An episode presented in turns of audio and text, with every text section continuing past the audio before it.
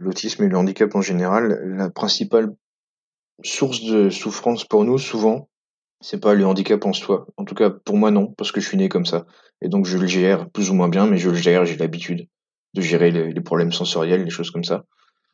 C'est plutôt le, validisme, en fait. C'est plutôt les, ce qu'on prend dans la gueule en permanence. Le fait qu'on soit rejeté. Le fait qu'on soit considéré comme euh, inférieur. J'étais furax. Il me paraît impossible de traverser cette vie sans y voir le désespoir. J'ai pris du déroxate pour la dépression. Le, la, vie est quand même tellement... Euh, euh, J'ai pris du Valium. Les médicaments donnent une sorte d'équilibre. Je pense que, sérieusement, que je suis conne. Apathique, agnosique, y aphasique. Il n'en est pas moins certain que je suis conne. Les gens disent mais il est fou quoi. C'est un psychopathe qui est devenu cinglé. On, pense, on dort, on sue, euh, on pisse du capitalisme à, longueur de, temps et de journée. Une, mini-communauté de deux pour l'instant. Oui. Ça se guérit pas, enfin moi je dirais ça, mais ça se soigne bien sûr. Bienvenue dans Les Garde-Fous, une émission qui part à la recherche de la folie d'aujourd'hui, en rencontrant des fous ordinaires et extraordinaires, et qui est écoutée aussi par toi, qui peut-être est fou, à ta manière.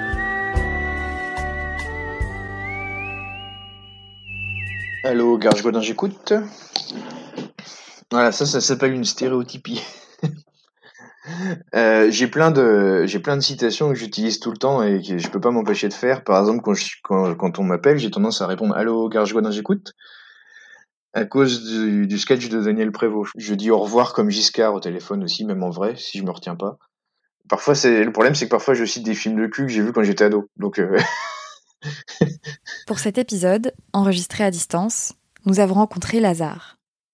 Je m'appelle Lazare, c'est un, nom d'emprunt que j'ai choisi parce que euh, je considère que le diagnostic d'autisme a été euh, comme une seconde vie, comme une résurrection pour moi.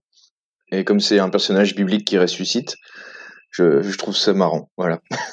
Lazare nous a parlé de son diagnostic. Lazare nous a aussi raconté son enfance, son adolescence et sa vie de jeune adulte, tous ces âges qu'il a traversés sans comprendre pourquoi il était différent, ni d'où venait cette différence, puisque Lazare a été diagnostiqué à 32 ans seulement.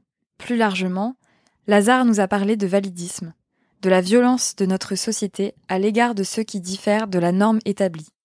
Comme nous l'avons dit au début, cet enregistrement a été effectué à distance. Vous entendrez donc peut-être quelques bruits de frottement ou de tapotement. Ah pardon, ça va? Oui, bah oui, j'ai les mains qui, ah oui, j'ai les mains qui partent partout, excuse-moi. Et donc, euh, mais ça détend. Ces mouvements répétitifs, que l'on observe souvent chez des personnes autistes, sont appelés mouvements de stimulation sensorielle, ou STIM. Ils permettent à la personne de réguler un trop-plein d'émotions, en cas de stress par exemple. On remercie Lazare pour ce témoignage fort et on vous souhaite une très bonne écoute. Alors j'ai été diagnostiqué euh, autiste, mais euh, ouais, le, terme le plus utilisé maintenant c'est trouble du spectre autistique. J'ai 33 ans, euh, je suis parent, j'ai eu un petit garçon qui est décédé et j'ai une petite fille. Actuellement je suis chômeur, je suis en train d'essayer de finir une thèse péniblement, très compliqué pour moi. Et je suis un sympathisant et un, adhérent de l'association Cléodiste. C'est une association française qui s'étend en ce moment dans le monde francophone, qui est gérée uniquement par des personnes autistes, ce qui n'existait pas encore en France, mais ce qui existe dans beaucoup d'autres pays.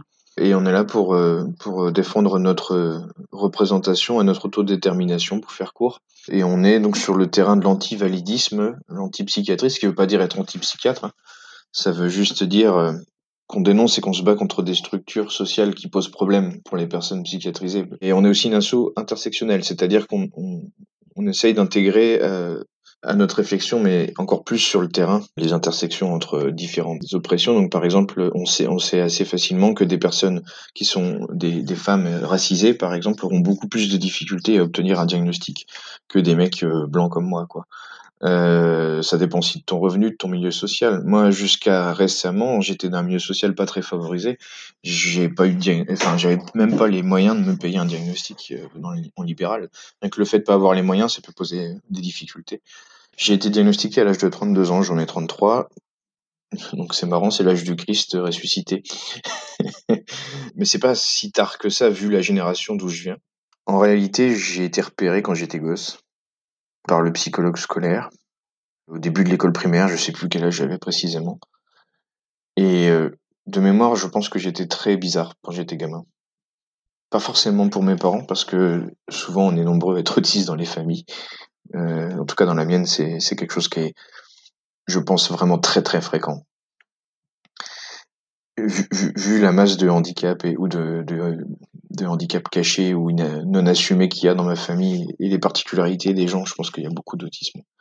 Sauf que euh, mes parents, qui détestent la psychiatrie, les psychologues et tout ça, et qui aussi sont dans un déni total depuis, étaient dans un déni total en tout cas jusqu'à récemment, euh, on dit non non, euh, le psychologue est alcoolique, il dit de la merde, et ils ont tout bloqué en fait. Ils ont absolument tout bloqué. Euh, ce qui fait que je me suis retrouvé euh, diagnostiqué très tard parce qu'après j'ai essayé, j'ai bien vu que moi j'avais des grosses difficultés. Je, je, je le concevais tout à fait. Je pensais que tout le monde avait plus ou moins les mêmes, mais en réalité, objectivement, c'était pas du tout le cas. Je me suis fait harceler à l'école maternelle, à l'école primaire, au collège, et euh, régulièrement encore, euh, on va dire que je subis pas mal de moqueries et que je dois, j'ai dû apprendre à me défendre très très récemment, vers mes 30 ans, je commence seulement à savoir me défendre correctement.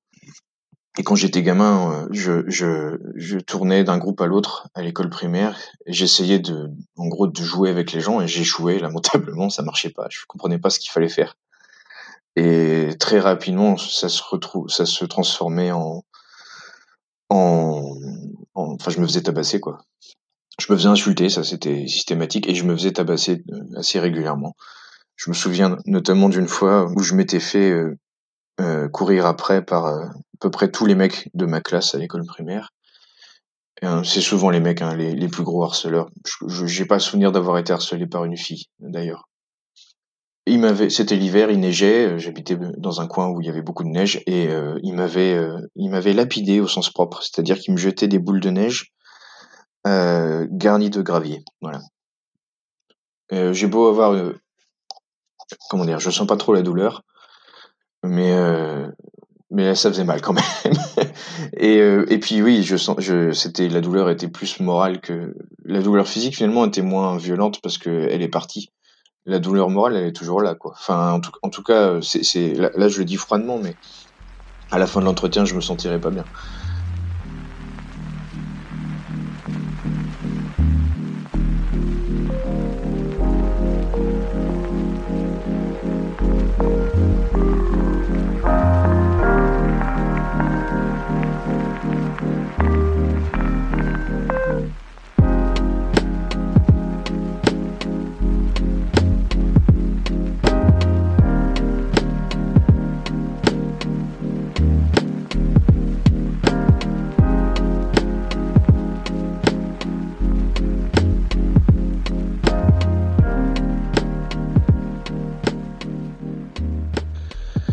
J'étais petit, tout petit, c'était, euh, j'étais pas timide du tout. Euh, c'était même le problème contraire. Je parlais à n'importe qui dans la rue. Euh, n'importe qui, je, leur adressais la parole pour. comme j'entendais tout, parce que j'ai vraiment une forte hyperacousie, je j'entendais les conversations des gens s'il y avait pas trop de bruit parasite. Et j'intervenais dans la conversation. Donc euh, voilà, c'était c'était un peu gênant, je pense, pour les adultes, mais comme j'étais un gamin, ça passait. Mais arrivé dans le dans à l'âge adulte, je me suis plus renfermé avec le harcèlement, tout ça, et l'isolement. Ma mère m'a obligé à faire des colonies de vacances, c'était l'enfer.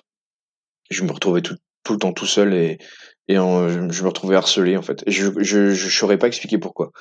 Je j'arrive toujours pas à comprendre ce qui ce qui n'allait pas dans ma façon de faire. Euh, pareil, j'avais j'ai fait du judo parce que mes parents m'ont forcé à faire du judo, puis j'ai fini par, par y prendre goût quand même. Et donc j'avais un club de judo, j'avais l'habitude d'y aller, donc ça allait. C'était toujours les mêmes gens, ils me connaissaient, on me trouvait bizarre, mais comme j'avais l'habitude, ça allait. Par contre, euh, quand il y avait des stages à faire, une fois on m'avait envoyé en stage, alors je l'ai fait qu'une fois du coup parce que c'était des catastrophes, dans une ville à côté, c'était une semaine en internat et on faisait un stage avec des super profs qui nous entraînaient. Et en fait, je, je, pareil, je comprenais pas pourquoi, mais je me suis retrouvé, même les gens qui me connaissaient du club m'ont marginalisé. Je sais pas ce qui s'est passé. Et je me suis retrouvé à me faire euh, insulter, taper, moquer par tout le monde. Euh, au restaurant, ils, ils attachaient, parce qu'on mangeait dans une sorte de restaurant-cantine, euh, ils m'attachaient les lacets entre eux sous la table et je me cassais la gueule, enfin des trucs comme ça, quoi. Et j'avais, là, j'avais déjà, je sais pas, 16 ans, quoi, 15 ans. Je, et je, je pense que ma façon de, de communiquer devait les gêner, mais je sais pas ce qui allait pas. J'ai cherché toute ma vie, presque, à comprendre. toute ma vie d'adulte, en tout cas l'adolescence, ça a été tellement compliqué que j'avais pas le temps de m'occuper de, de chercher ce qu'il y avait. J'étais occupé à, à, à sécher les cours et à me droguer pour faire cours et à m'auto-mutiler. C'est assez caricatural, mais c'était vraiment comme ça que ça s'est passé. J'avais du mal à, à aller en cours et en fait pour sociabiliser, pour sortir, je sortais beaucoup à ce moment-là parce qu'on m'avait beaucoup tiré, on m'avait beaucoup forcé et du coup je, consommais euh, beaucoup de substances, notamment de l'alcool et puis tout un tas de drogues euh, illégales assez fortes, assez dures. J'étais j'étais drogué à l'époque. Hein. J'ai tout arrêté depuis, mais euh, j'étais violemment drogué. Et à partir du, du de la première où j'ai commencé à faire tout ça, forcément j'ai sociabilisé plus, mais alors n'importe comment quoi. Parce que du coup, euh, déjà je, trichais, mais je me mettais dans des états lamentables. Et c'était n'importe quoi. Enfin, c'était c'était c'était vraiment n'importe quoi. C'était pas du tout normal quoi. La façon de faire était euh, trop désinhibé. Je disais vraiment, enfin, c'était extrême. Et les gens, les gens du coup mettaient ma bizarrerie sur le compte de l'alcool et des drogues. Et ça me permettait de passer comme ça un peu pour le trublion de service. Mais c'était pas moi quoi. C'était vraiment une grosse grosse béquille. euh, Et j'ai mis du temps à arrêter quoi. Euh, et euh, je pense que pour stabiliser cet arrêt, il fallait que je sache, que je comprenne pourquoi j'avais besoin d'une béquille. Et une fois que j'ai compris pourquoi j'avais besoin de ces béquilles-là, et ben déjà j'ai arrêté de, de me forcer à sociabiliser à outrance. Enfin, j'ai conscience maintenant de, de, de, de mes difficultés euh, et je, je du coup j'ai pas besoin de, de prendre des béquilles qui sont mauvaises pour ma santé. Je, je, je, m'organise pour euh, trouver des solutions qui sont qui sont pas néfastes pour moi quoi.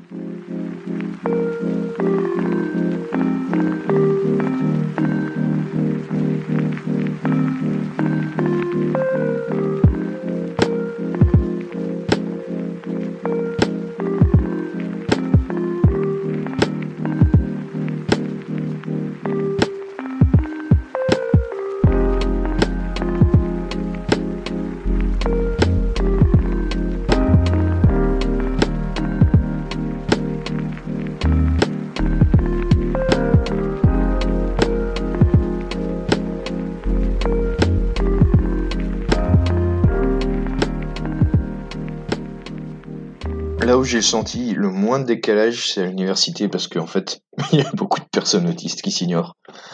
Euh, et puis c'est des métiers qui jusqu'à récemment étaient vachement adaptés à certains profils autistiques. Pas suffisamment bien parce que ça demande trop de capacité d'organisation que j'ai pas. Mais bref.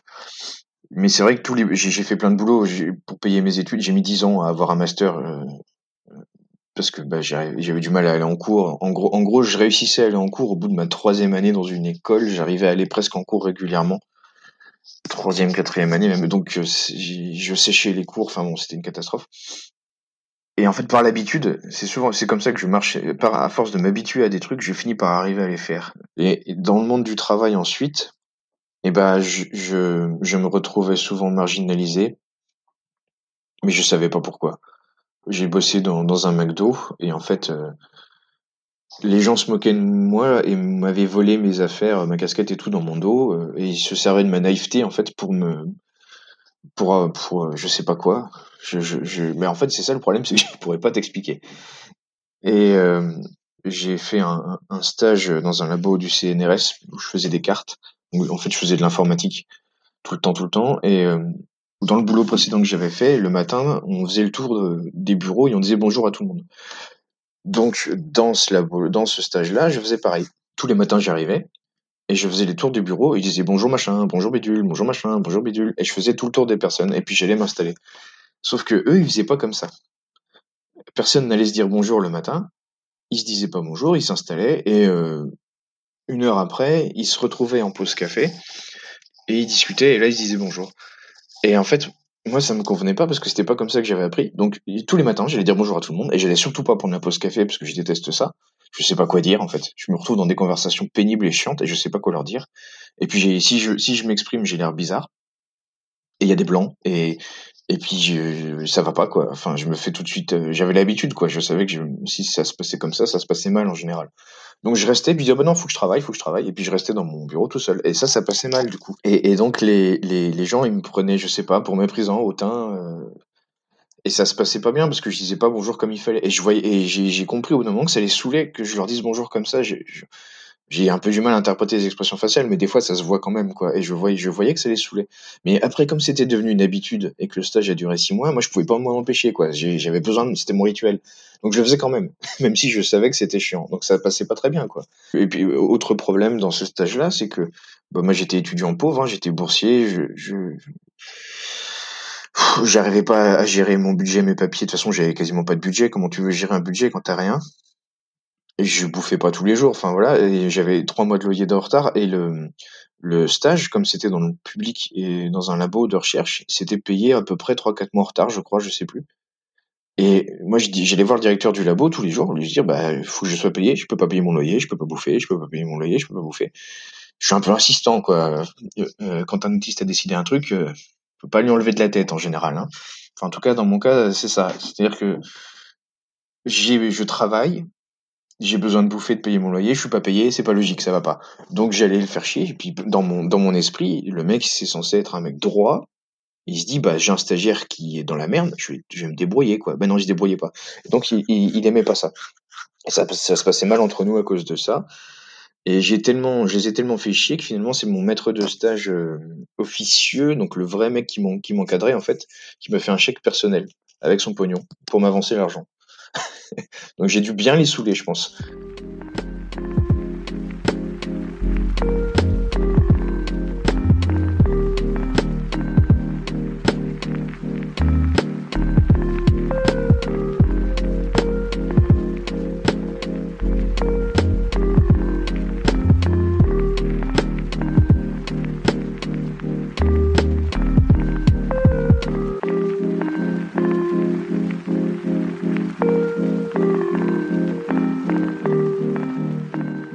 Ma définition de la folie, elle est, pas très claire en fait. Mais je me souviens, euh, à chaque fois je commence par ça, du texte d'Erasme, l'éloge de la folie que j'avais lu il y a longtemps, parce que j'avais un, intérêt spécifique pour. euh, je, je sais pas si, si les gens qui écoutent savent déjà ce que c'est un intérêt spécifique d'ailleurs. Un intérêt spécifique, selon la définition de comprendre l'autisme.com, c'est un sujet auquel une personne autiste va s'intéresser de manière intense en apprenant et en collectionnant toutes les informations disponibles sur ce sujet. Un intérêt spécifique peut durer quelques jours comme des années. J'ai eu un intérêt spécifique pendant quelques années, je crois, pour Rabelais. Et, euh, Rabelais et Erasme sont liés. Rabelais était fan d'Erasme pour faire court. Et ce sont tous les deux des humanistes. Et donc j'ai lu l'éloge de la folie à cause de ça, d'Erasme. Donc un texte de la Renaissance. Et dans l'intro, il dit qu'en fait, les véritables fous, ce sont ceux qui se prétendent sages et que, en réalité, les sages sont morotatoi en grec ancien, ça veut dire archi-fou. Voilà. j'aime bien, j'aime bien commencer par là. C'est une petite inversion du, du stigmate. C'est complètement hors contexte du texte. Ça il désignait un certain type de personne. Ça n'a plus rien à voir avec la folie aujourd'hui, mais j'aime bien juste commencer par là. Et ensuite, moi, je pense que la folie, je considère que c'est corporel en fait. Un truc classique dans l'autisme, c'est mon cas, c'est qu'on n'arrive pas à distinguer quand il y a trop d'informations sensorielles en même temps. Par exemple, s'il y a plusieurs sons en même temps, c'est compliqué pour moi, ça m'épuise. Je peux le gérer encore, c'est pas le truc que je gère le moins bien, mais ça m'épuise. La proprioception, donc la perception de son corps et du mouvement dans l'espace, c'est un, une problématique courante dans l'autisme aussi que j'ai. Euh, bah, c'est corporel aussi en fait. Le trouble neurovisuel, donc par exemple, j'ai un champ visuel restreint. J'ai une simultagnosie, donc je vois que détail par détail. Je vois un peu comme si j'avais des jumelles en permanence, pour donner une idée. Conduire une voiture, pour moi, c'est quasiment impossible. Ça change complètement la façon d'être et la vision du monde, en fait. Voilà, mais c'est corporel pour moi. Il y a aussi le fait que bah, c'est qu'on est suffisamment considéré comme euh, différent, marginal dans notre façon de penser, dans notre façon d'être, que on mérite euh, d'être caché, d'être psychiatrisé. En tout cas, en tout cas, on correspond pas suffisamment à la norme, donc il faut nous cacher, nous enfermer, ou au mieux on arrive à nous à nous euh, à nous fliquer pour contrôler nos comportements. Donc par exemple, si tu as des ce que nous on a des, nous on a des stims, donc des mouvements de stimulation, des, des mouvements ou des, des pratiques de stimulation sensorielle. Du coup, nos comportements, ils sont quand ils sont trop visibles, et c'est le cas aussi pour les personnes qui ont des TOC, on va tout faire pour nous les éliminer, même même quand on n'est pas diagnostiqué. Moi, quand j'étais gamin, je tourne en rond très très vite quand je suis euh, stressé. Donc notamment quand je téléphone, parce que téléphoner me stresse. Donc je tourne en rond très très vite et je fais des tours, des tours, des tours, des tours, des tours. je fais plein d'autres choses comme ça. Et, euh, Et, et du coup, on me disait arrête de tourner en rond, euh, tiens-toi droit. Enfin voilà, tout, tout un tas de trucs comme ça qui font qu'on contrôle nos comportements. Et quand, quand vraiment on a du mal à les gérer et que euh, on a, on est dans une société assez normative ou qu'on a des parents assez normatifs, on peut même nous mettre en thérapie pour euh, pour arrêter tout ça. Sauf que dans le cas de l'autisme en particulier, ce sont des mouvements dont, enfin des des comportements dont on a besoin pour se réguler, pour réguler nos émotions, pour réguler euh, le stress, pour euh, pour se sentir bien tout simplement. Et quand on nous les supprime de force, on génère de l'anxiété et des troubles psychiatriques euh, supplémentaires. La folie, c'est aussi ça. T'as des comportements qui sont trop visibles dans l'espace public ou pas. Si on arrive à te les enlever, t'as le droit de rester en liberté. Si on n'arrive pas à te les enlever, que t'es trop visible, on t'interne, on te psychiatrise encore plus. C'est ça la folie en fait. C'est subir une forme de, c'est subir la norme aussi. hein. C'est subir une forme de, de, pression euh, très violente de la norme qui peut aller jusqu'à jusqu'à l'internement ou bien euh, la stérilisation forcée.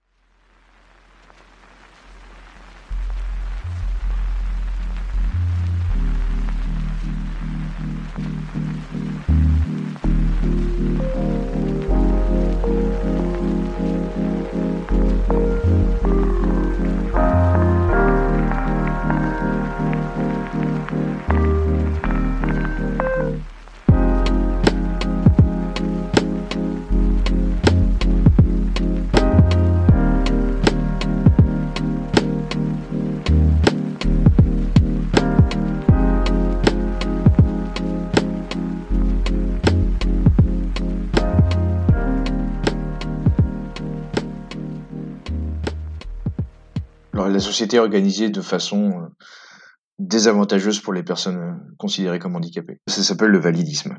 Oui, que ce soit invisible ou pas, rien n'est prévu pour nous. Enfin, il y a beaucoup de choses qui sont pas prévues pour nous. C'est c'est- c'est- le le- l'exemple le, plus courant, c'est pour les personnes en fauteuil euh, quand il y a que des escaliers, pas d'ascenseur ou pas de rampe, par exemple, tu accèdes à rien. Là, en ce moment, les beaucoup de personnes valides se plaignent de pas avoir accès au restaurant, au cinéma, etc. Mais pour ces, pour les personnes en fauteuil, c'est toute l'année, c'est tout le temps. Pour des personnes qui ont des problèmes sensoriels, moi par exemple, je limite au maximum les transports en commun parce que ça m'épuise. C'est très très très très stressant pour moi. Euh, et ne serait-ce que même la voiture, en fait, euh, même quand on me conduit, ça me rend malade à cause de mon système vestibulaire qui a chier. Euh, j'ai j'ai la gerbe, quoi, j'ai le mal de mer. Alors si j'ai l'habitude, ça va. Mais euh, dès que je perds l'habitude, dès que je reprends la voiture, ça a été le cas hier, euh, j'ai envie de vomir du début à la fin, quoi. Donc c'est tous des détails. Euh, là, pour, là pour le coup d'être malade en voiture, c'est pas très grave, mais c'est quand même assez emmerdant. Mais mais globalement, oui, je crois qu'il y, a- très peu de personnes autistes qui travaillent en France et dans le monde. De manière générale, c'est pareil pour le handicap. Et euh, quand on ne peut pas travailler, parce que parfois on peut pas, moi je peux, mais j'ai besoin de, j'ai besoin d'aménagement, on va dire. Quand on ne peut pas travailler, on a un revenu qui est pourri, quoi. Il y a plusieurs niveaux en fait. Il y a, il y a le niveau pour les personnes qui sont euh, en liberté comme moi. Euh, ça va être difficile, difficulté d'accès à l'emploi, se, se faire harceler, avoir un, un accès réduit aux études, plus difficile, voire pas possible, parce qu'en plus, par exemple, si tu as besoin d'une d'une AESH euh, euh, jusqu'au lycée, tu n'as plus le droit quand tu arrives à la fac ou euh, dans le supérieur. Euh, j'ai vu le cas, euh, j'étais j'étais à l'université avant d'être au chômage. J'ai eu le cas d'un étudiant euh, autiste qui avait, qui avait une aide au lycée, qui avait plus cette aide-là à arriver à la fac. Bah, ça tient plus, quoi. Et puis de toute façon, la plupart des enseignants, faut, faut être honnête, se disent que bah non, euh, c'est normal si t'es handicapé de pas faire d'études, c'est normal de pas avoir accès au même emploi que tout le monde. Il y a ce niveau-là, il y a le niveau après euh, au-dessus, c'est les gens qui sont institutionnalisés. Là, c'est quelque chose, c'est-à-dire que euh, les autistes considérés comme les plus sévères euh, ne vivent pas en liberté, ils vivent dans des institutions euh, dans lesquelles on, planque un peu les personnes handicapées en fait. Euh, Enfin, on les planque même totalement. Et euh, en fait, elles choisissent de rien. Les personnes qui sont dans des femmes ou dans des masses, souvent, elles, elles choisissent rien. Elles vont pas choisir ce qu'elles vont bouffer. Elles vont pas forcément choisir leurs activités. Euh, choisissent pas le lieu où elles vivent, tout simplement. Enfin, elles peuvent, elles- tout, tout ce qui est, euh, tout ce que toi tu peux faire, euh, tout ce que toi tu peux choisir, elles, elles peuvent pas. Et euh, souvent, elles sont sous tutelle, parfois sous curatelle. Ce que l'ONU dénonce, hein, l'ONU, c'est pas les gauchistes de service quand même. Quand je dis ça, les gens ils disent que je suis radical, mais c'est quand même incroyable. L'O- L'ONU euh, dénonce ça depuis longtemps. Il y a eu une vidéo euh, il y a pas longtemps euh, de l'ONU là-dessus, de vulgarisation. L'ONU veut que euh, les pays euh, qui ont signé la convention euh, sur, sur les droits des personnes handicapées suppriment le, régime d'incapacité juridique et le remplacent par autre chose qui permet aux personnes de décider. Et ça, c'est possible et ça existe. Euh, je t'en avais parlé la dernière fois, le YAG, donc JAG, qui est une organisation suédoise. C'est un, une organisation qui est dirigée par une alliance entre des personnes euh, polyhandicapées, souvent avec des handicaps euh, intellectuels considérés comme lourds, et euh, leurs aidants. Et donc cette association, elle milite pour que, notamment, les personnes avec des handicaps lourds comme ça, dits lourds, puissent avoir des assistants ou des assistantes personnelles, c'est souvent des femmes, donc on peut dire assistantes, H24, 7 jours sur 7, pour les aider dans les gestes quotidiens de la vie, mais aussi pour les aider à, à- à exprimer leur choix. Parce qu'il y a toujours des façons alternatives de communiquer, quelle que soit euh, notre possibilité de communiquer. Euh, il y a toujours des façons alternatives de communiquer pour exprimer ses choix, en fait. C'est ça qu'ils ont démontré. Et donc régulièrement, ils sont obligés de se battre euh, pour conserver ce droit-là, parce que même en Suède, c'est pas acquis. Et on essaye régulièrement de leur enlever ce droit-là. Et, ça, c'est possible, en fait. ça concerne aussi l'autisme, parce qu'on a des personnes en France qui sont des autistes non oralisants, donc qui peuvent pas parler, euh, mais qui ont potentiellement d'autres moyens de s'exprimer. Euh, ce qu'on peut appeler, ce qu'on appelle, je crois, la communication euh, alternative et augmentée. Alors, il y a plein de façons de faire. Il faut trouver la bonne façon pour chaque personne. Mais il y a toujours moyen que les personnes expriment leur choix, en fait. Par exemple, le président de l'association IAC dont je parlais, pour, pour exprimer ses choix, il peut juste bouger deux doigts, en gros. Et c'est en bougeant ses deux doigts qu'il exprime ses choix. Et ça suffit. Il y a toujours un moyen d'être compris, en fait. Ça se travaille, mais c'est possible. Le message qui est important, je pense, c'est de comprendre que le- le- l'autisme et le handicap en général, la principale source de souffrance pour nous, souvent, c'est pas le handicap en soi. En tout cas, pour moi, non, parce que je suis né comme ça. Et donc, je le gère plus ou moins bien, mais je le gère, j'ai l'habitude de gérer les, problèmes sensoriels, les choses comme ça. C'est plutôt le, validisme, en fait. C'est plutôt ce qu'on prend dans la gueule en permanence. Le fait qu'on soit rejeté. Le fait qu'on soit considéré comme euh, inférieur. C'est plutôt ça. Et donc, ce que je pourrais conseiller, c'est de pas écouter les gens qui vous mettent, euh, qui vous infériorisent ou qui disent que vous êtes déficient ou que vous êtes euh, pas bien, quoi. Vous êtes bien comme vous êtes. C'est handicapant. Même, de façon intrinsèque, moi je considère que c'est handicapant parce que même en aménageant tout, la fatigue et les sensorialités, elles restent. Mais euh, c'est pas pour autant qu'on vaut moins que les autres en fait. On peut assumer d'être handicapé et de valoir autant que tout le monde. C'est pas incompatible. Et puis surtout, euh, si on essaie de vous changer, euh, de faire en sorte que vous limitiez vos comportements, vous pouvez répondre bah non j'en ai besoin en fait pour aller bien et, euh, et surtout bah, si vous êtes si on vous veut vous imposer ça, vous laissez pas faire quoi. Et puis vous pouvez contacter les associations de personnes concernées pour vous protéger, pour vous défendre un minimum. On fait ce qu'on peut. Je pense qu'il faut se, se réunir et qu'il faut se s'entraider. Voilà. Et aussi, euh, c'est pas parce que c'est invisible que c'est pas un handicap. Pour, pour les personnes qui sont invisibles. Et d'ailleurs, quand on dit que c'est invisible, c'est un petit peu euh, hypocrite parce que moi, on, on me dit que ça se voit pas, mais on se fout quand même de ma gueule et on me tape depuis que je suis gamin à cause de, de ma façon d'être. Donc ça se voit pas quand ça arrange les gens. Euh, j'ai fait une crise d'ado terrifiante, euh, mais ça, mais pour mes parents, ça se voit pas, sauf qu'ils ont jamais compris pourquoi j'avais fait une crise d'ado comme ça. J'ai failli y passer, quoi. Donc euh, c'est invisible, mon cul. Voilà. ça sera le mot de la fin.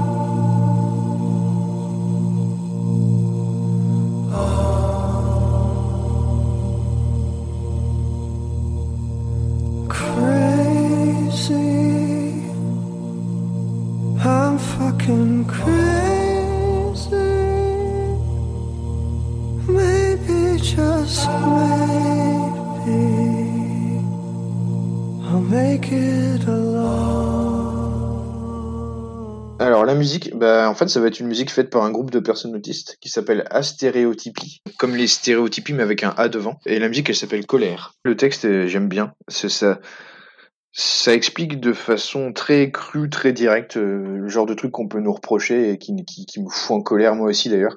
Par exemple, euh, il se plaint que on lui dit tout le temps de pas mettre ses doigts dans le nez. Moi, je le fais encore, hein, je, le dis énormément. Je sais pas, je pense que c'est lié, c'est une forme de, je sais pas trop, mais en tout cas, c'est un truc que je fais et ça m'énerve qu'on me le reproche parce que je comprends pas en quoi c'est pénible en fait. C'est, je veux dire, ça me concerne, c'est mon problème quoi. Euh, ça c'est ce genre de truc qui me fout en colère. Mais vraiment, ça, ça paraît con, mais ça me fout dans des, ça peut me foutre dans des colères noires ce genre de détails. Si on me reproche des petits trucs comme ça que je trouve absurdes, ça peut vraiment me, provoquer des colères assez énormes. Ça exprime vraiment la colère qu'on peut ressentir quand on est en permanence fliqué. Euh, contrôlé sur le moindre de ses comportements et ça c'est un truc que je comprends vraiment très bien que j'ai beaucoup subi euh, quand j'étais plus jeune et encore maintenant mais moins maintenant parce que je me laisse plus faire Ce qui me met en colère, c'est quand les gens se moquent de moi. Ce qui me met en colère, c'est quand parfois on me crie dessus pour des choses qui sont vraiment pas importantes. J'en ai marre qu'on me crie dessus pour rien, juste parce que je me décortique le nez. J'en ai marre, c'est nul, c'est dégoûtant, je l'accorde, mais c'est tellement pas important. Personne, je n'ai frappé personne, c'est pas grave. J'en ai marre, mais ils s'en foutent. C'est ça qui me met en colère, c'est ça qui me met en colère, c'est ça qui me met en colère, je n'y comprends rien. C'est ça qui me met en colère, c'est ça qui me met en colère,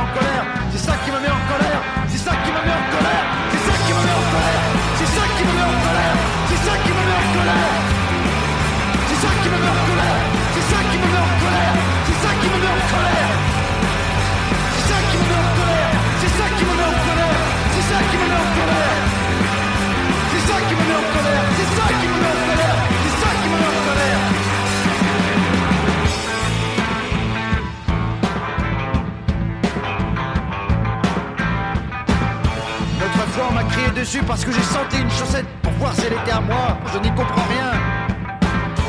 Mon père aussi me crie dessus. Je veux des choses, il me dit non, j'en ai marre. J'en ai marre des contraintes, le conditionnement tous les lundis, les échauffements de théâtre, ce sont des contraintes tous les lundis, j'en ai marre. J'aime pas qu'on me dise il faut que tu dormes la nuit. Il faut que ça s'arrête maintenant. N'aime pas non plus quand je vais dans un magasin et qu'il est fermé, ça m'énerve. Quand il y a un anniversaire à l'hippopotamus, ils mettent la musique fort. Si je commande des huîtres au restaurant et que le serveur me dit Désolé monsieur, il n'y en a plus. Quand les gens se moquent de moi dans les centres commerciaux et qu'ils disent Ha ha Ha ha Regardez, il fait le fou, il s'excite Ha ha Il secoue des mains. Alors je prends mon portable, je les prends en photo pour me venger, pour les emmerder. Ce qui me met en colère, c'est qu'il y a des gens qui disent que je suis fou.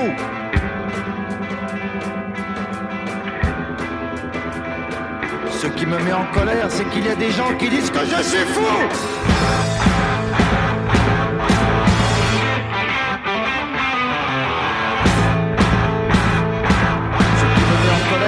y a des gens qui disent que je suis fou.